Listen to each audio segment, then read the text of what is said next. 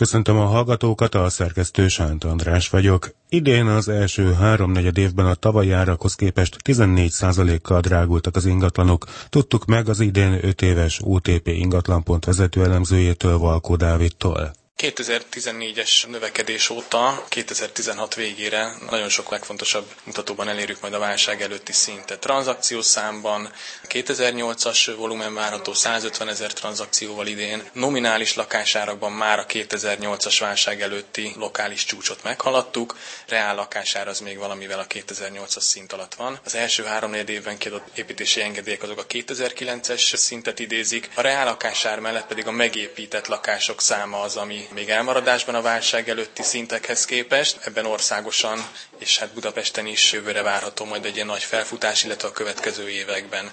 Tehát idézzük már a válság előtti mutatót nagyon sok esetben, inkább az építés az, ami majd csak jövőre fut fel.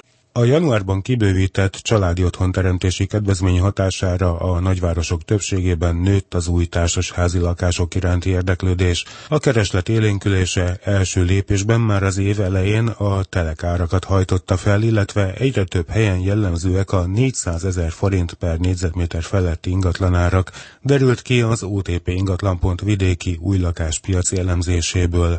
Az igényre pedig már van válasz. Idén eddig két és félszer több építési engedélyt adtak ki, mint tavaly ilyenkor. A tavalyi kétszámegyű növekedést lehet, hogy idén is elérjük majd, még nincsenek teljes éves adataink. Az első három negyed évben befutott NAV által regisztrált tranzakciók szerint tavalyi teljes évhez képest 14%-os országos áremelkedést látunk még. Ez mondom évvégére maradhat még akár 10% fölött, de lehet, hogy beesik, vegyük akkor mondjuk egy becslésnek 10%-os árnövekedést. Budapest viszi a prímet természetesen, a fővárosban ez a mi országos átlagban 10%-nak becsülhető, az Budapesten most majdnem ennek a kétszerese, 19% tavalyi teljes évhez képest.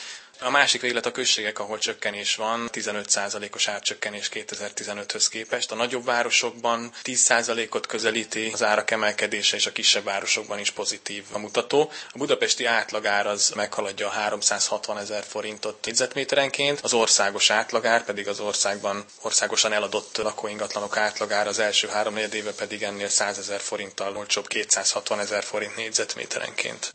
A következő években körülbelül 25 ezer új lakás megépítésére lehet számítani, állítja az elemző. A becslésünk 25-30 ezer építési engedély, ennyit adhatnak ki, a megépülő lakásszám az pedig olyan 25 ezerre futhat fel a következő években, ennyire lehet valós igény. Az építési engedély, ez az országosan 25-30 ezer, ami két-háromszorosa az elmúlt évek a tavalyi évhez képest, és a megépülő lakásszám is sokszorosa lesz.